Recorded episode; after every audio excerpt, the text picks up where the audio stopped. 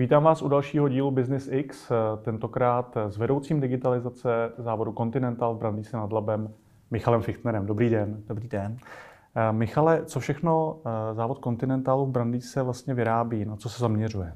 Brandýs vyrábí interiérovou elektroniku do aut, to znamená displeje, ty středové displeje pro auta, displeje, které vám ukazují, jak rychle jedete, jaké máte otáčky, a vyrábí také e-call moduly, popřípadně USB huby do nějakých aut. Předpokládám, že tady v těch produktech nebo do těch produktů velmi zasahuje digitalizace. Jak vlastně se projevuje přímo u vás v závodě? My vyrábíme například digitální displeje nebo displeje do těch aut, takže vlastně aktuálně hodně aut už nemá otáčkoměr nebo rychloměr ručičkový, ale má tam velký displej, takže to je digitalizace produktů, které ale ne úplně můžeme ovlivnit my, jako by zaměstnanci Brandýsa, to jsou vlastně náš vývoj, nám dodá výrobek, popřípadně po diskuzi s odběratelem aut. A co my děláme jako digitalizaci je, že my se snažíme digitalizovat všechno okolo, aby ten výrobní proces a aby naši lidi v Brandýse mohli mít a pracovat vlastně co nejméně, co nejvíc efektivně a nedělat věci, které se opakují, tak ty se snažíme digitalizovat. Plus se snažíme digitalizovat ty výrobní linky, které vlastně můžeme měnit. Váš závod byl nominován jako globální modelový závod pro digitalizaci. Co to přesně znamená? Čím jste si to vysloužili? Brandýs vlastně spadá do nějaké business area. Continental má různé oblasti v podnikání a jedna z business area se jmenuje User Experience. A je to vlastně oblast, která se stará vlastně o tu interiérovou elektroniku a hlavně o ty displeje. A těch závodů je několik po světě a my jsme byli nominováni jako Digital Factory pro toto areu. A důvod, proč jsme byli nominováni, je, že u nás se testují a zavádí se v pilotním režimu různé aplikace, případně různé speciální nové novinky, které, když se osvědčí, mají super návratnost, tak se následně potom rozrolují do ostatních lokací a my vlastně ty ostatní lokace potom podporujeme. A máte nějaký příklad, abychom nemluvili tak obecně, zkusit říct, co přesně za novinky zavádíte v tom závodě? Jedna z velkých novinek, která se aktuálně zavádí s kolegy v týmu, co zavádíme, je 5G síť. Stavíme si privátní 5G síť. To znamená, že vlastně všechny naše zařízení ve výrobě budou mít velmi rychlou komunikaci s našima serverama. Takže 5G síť bude mít super latenci mezi komunikací s linkou a to je jedna z novinek, kterou zavádíme. Jinou novinku, co jsme zavedli a vlastně rolovali už do celého světa, je například speciální reporting pro sledování všech klíčových ukazatelů linky nebo náběhového projektu, aby vlastně kdokoliv, každá pozice ve vedení nebo i lidi na lince mohli vlastně sledovat ten náběh toho projektu, jestli prostě odpovídá všem KPI a jestli neohrožujeme například zákazníka. Je tohle běžné ve všech závodech Continentalu v celém světě, nebo je tohleto něčím výjimečné? Ten koncept Digital Factory je vlastně výjimečný. To vlastně byl jako doopravdy první use case Continentalu celosvětově v naší oblasti automotiv a teďka vlastně se to začíná kopírovat, nebo i ostatní lokace z naší oblasti už se ptají na naši pozice, co děláme, na naše job profily a vlastně hledají lidi, kteří i v těch lokalitách by mohli s tou digitalizací pomáhat, protože vlastně ta digitalizace a automatizace vlastně zlehčuje tu práci a dělá ten výrobní proces o hodně efektivnější, nebo tu továrnu, nebo ten závod vlastně o hodně efektivnější a může díky tomu různě vydělávat. Takže dá se říct, že Digital Factory v Brandýse slouží jako vzor i pro ostatní továrny Continentalu po celém světě. Určitě a nemyslím si, že jenom pro továrny Continentalu, ale občas se stává, že k nám jezdí i jiní výrobci, nechci asi jmenovat, a jiní výrobci, který se k nám jezdí inspirovat, kterým ukazujeme, co jsme udělali, jaké máme vlastně cíle, protože vlastně ta digitalizace u nás není jenom o tom mít digitální linku, ale i o tom, jak vlastně lidi pracují. To znamená, máte člověka v kanceláři, který třeba každý den vyplňuje nějakou tabulku v Excelu, která se jednou za měsíc někdo jiný smaže nebo přepíše. Takže my vlastně řešíme i takovéhle věci, aby jsme nahradili vlastně Excel nástrojema, který vlastně těm lidem pomůžou sbírat ty data, protože vlastně jedna z našich mod je být řízen daty. A takže vlastně se snažíme, aby všechno, každý proces byl datově řízen a aby to nebylo o tom, že si někdy něco píše někdo do Excelu a Excel se ztratí, rozbije to. Vlastně. Kromě toho, že ty procesy jsou datově řízeny, tak zasahuje nebo pracujete nějakým způsobem s umělou inteligencí při pomoci vlastně vašim zaměstnancům? Určitě. My vlastně jsme umělou inteligenci zavedli už během covidu. My jsme měli speciální projekt, který vlastně vyhodnocoval obrázky z různých měřících systémů a optimalizoval nebo rozhodoval, jestli ten výrobek je dobrý nebo špatný. To znamená, že teoreticky operátor z linky mohl být doma na home office a vlastně jenom sledoval, jestli ta neuronová síť vyhodnocuje, nebo ta umělá inteligence vyhodnocuje ty výsledky dobře, a pokud si nevěděla rady, tak zasáhnou. Mm-hmm. Chystáte nějaké další novinky, ať už v digitalizaci, nebo třeba právě v dalším využívání umělé inteligence, o které se teď v poslední době velmi mluví, do budoucna? My v rámci umělé inteligence teďka se snažíme vymyslet projekt na automatické plánování výrobního plánu, nebo na automatické výrobní plánování. A jeden z dalších velkých projektů, na který doopravdy teďka sázíme hodně, ta 5G síť, o které už jsem mluvil, o té privátní 5G síti. Automatické výrobní plánování, co si pod tím mám představit? Automatické výrobní plánování slouží, nebo má sloužit k tomu, aby vlastně na základě odvolávek od našich zákazníků se nám kompletně přeplánovaly všechny linky, a pokud se třeba nějaká linka rozbije nebo dojde nějaký materiál, vlastně teďka ta čipová krize pořád ještě je, tak aby se automaticky přeplánovaly všechny ostatní plány v celé továrně tak, aby vlastně byl co nejmenší waste, nebo co nejmenší jakoby ztráta výkonu, a aby vlastně ty lidi, kteří už jsou v práci, mohli vyrábět a nebyl prostoj, protože vlastně není co vyrábět, ale zase, aby jsme nevyráběli jen tak jakoby do skladu. Mm-hmm. A to si všechno děláte sami? Tohle čistě, nebo spolupracujete s některými partnery, specialisty? My si hodně věcí děláme sami, protože já se snažím, aby ten tým vlastně rozuměl tomu, co dělá, a aby jsme ty tooly měli my v ruce. Aby jsme nebyli řízený nějakou jinou externí firmou, která vlastně vás potom tak trošku jako drží pod krkem a musíte si objednávat, neobjednáte si, máte smůlu. Ale určitě na některých věcech spolupracujeme s externíma firmama. Ale jde opravdu o to, aby my jsme potom byli ten vlastník toho systému, aby ten systém nebyl ostrovní řešení, aby ten systém vlastně zapadl do celého toho konceptu té naší digitalizace, a vlastně, aby jsme z toho čerpali i pro další návazné systémy vlastně data. Takže vlastně musí to zasednout do toho našeho, do té naší kostky, do toho našeho pucle, ty digitalizace, a musí to vlastně spolupracovat se všemi moduly.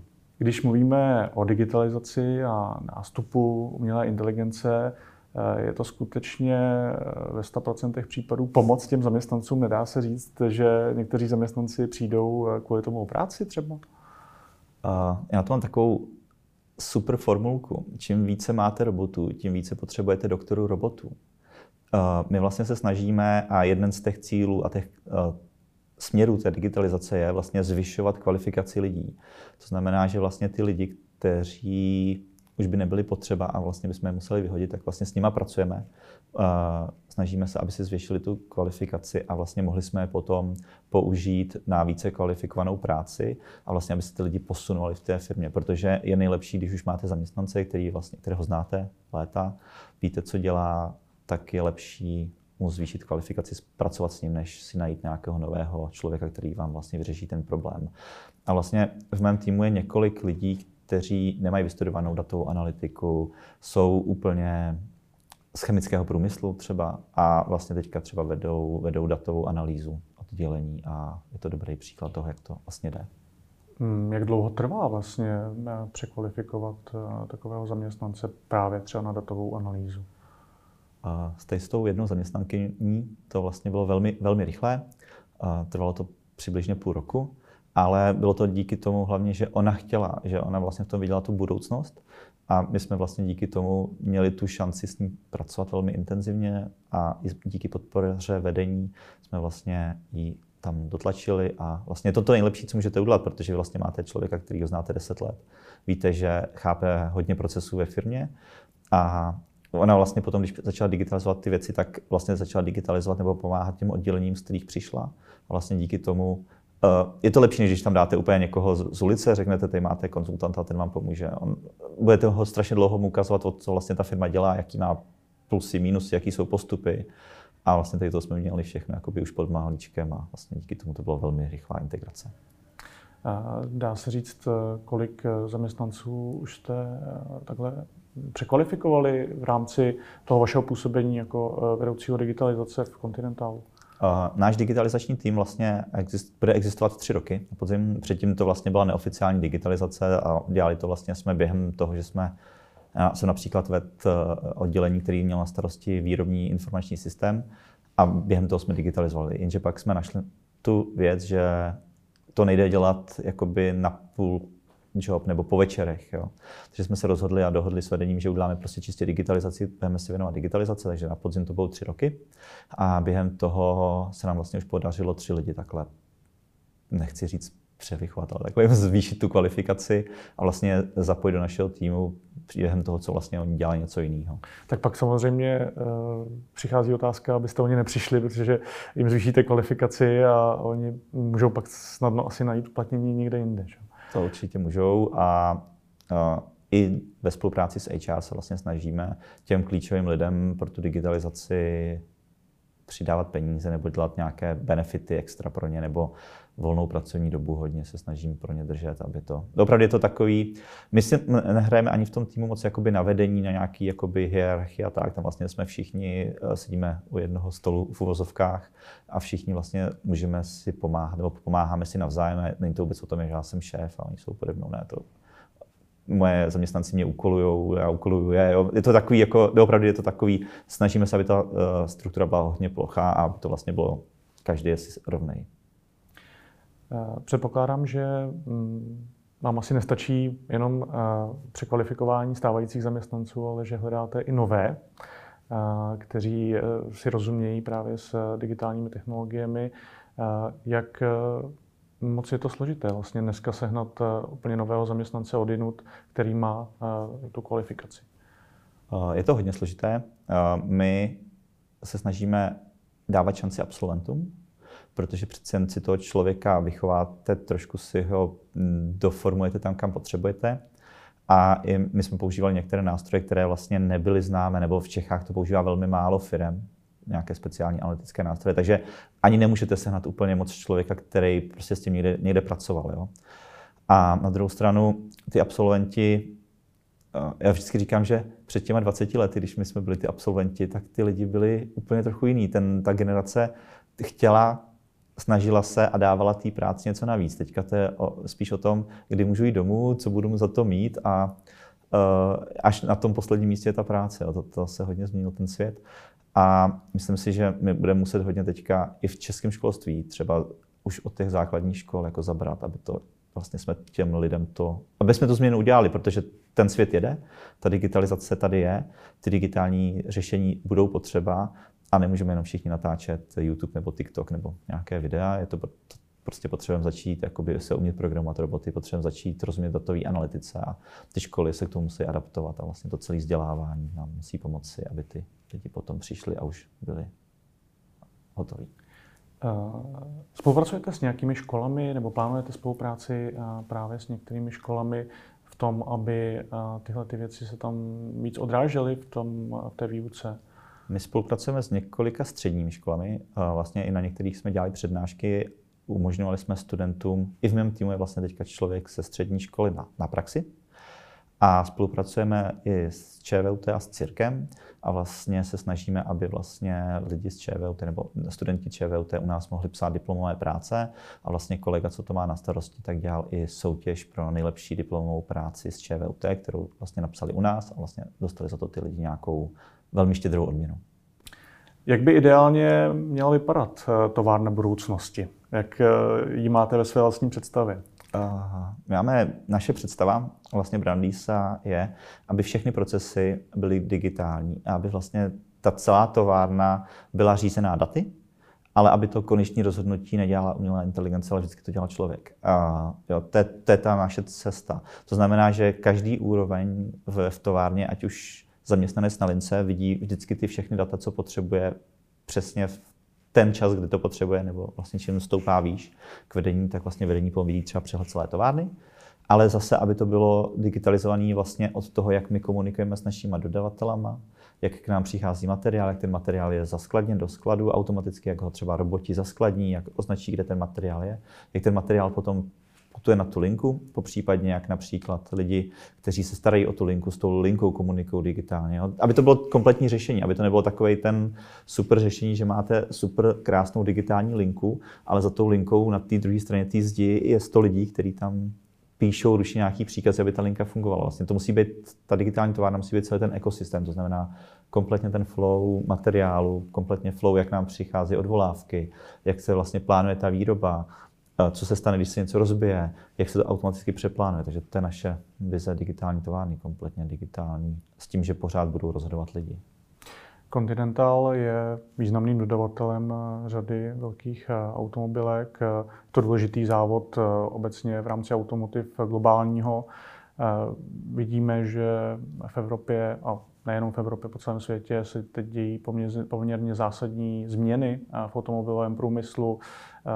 Evropa tlačí na větší podíl elektromobilů. Vlastně máme už i konec nějaký plánovaný spalovacích motorů. Jak toto všechno ovlivňuje váš závod a vaše plány do budoucna?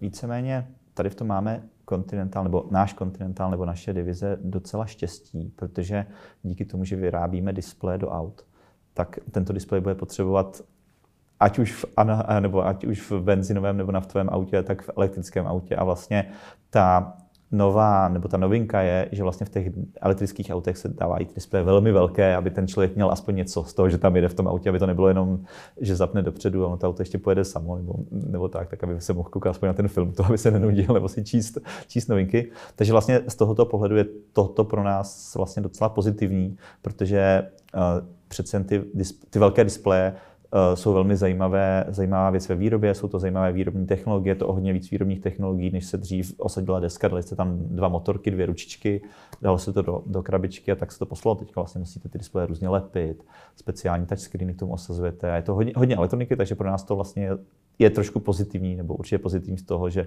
to vlastně k nám přináší nové technologie a nové věci, co se učit, a naštěstí to je potřeba pořád v každém autě zatím. Tak já vám přeji hodně štěstí do budoucna. Děkuji za rozhovor. Děkuji. Děkuji.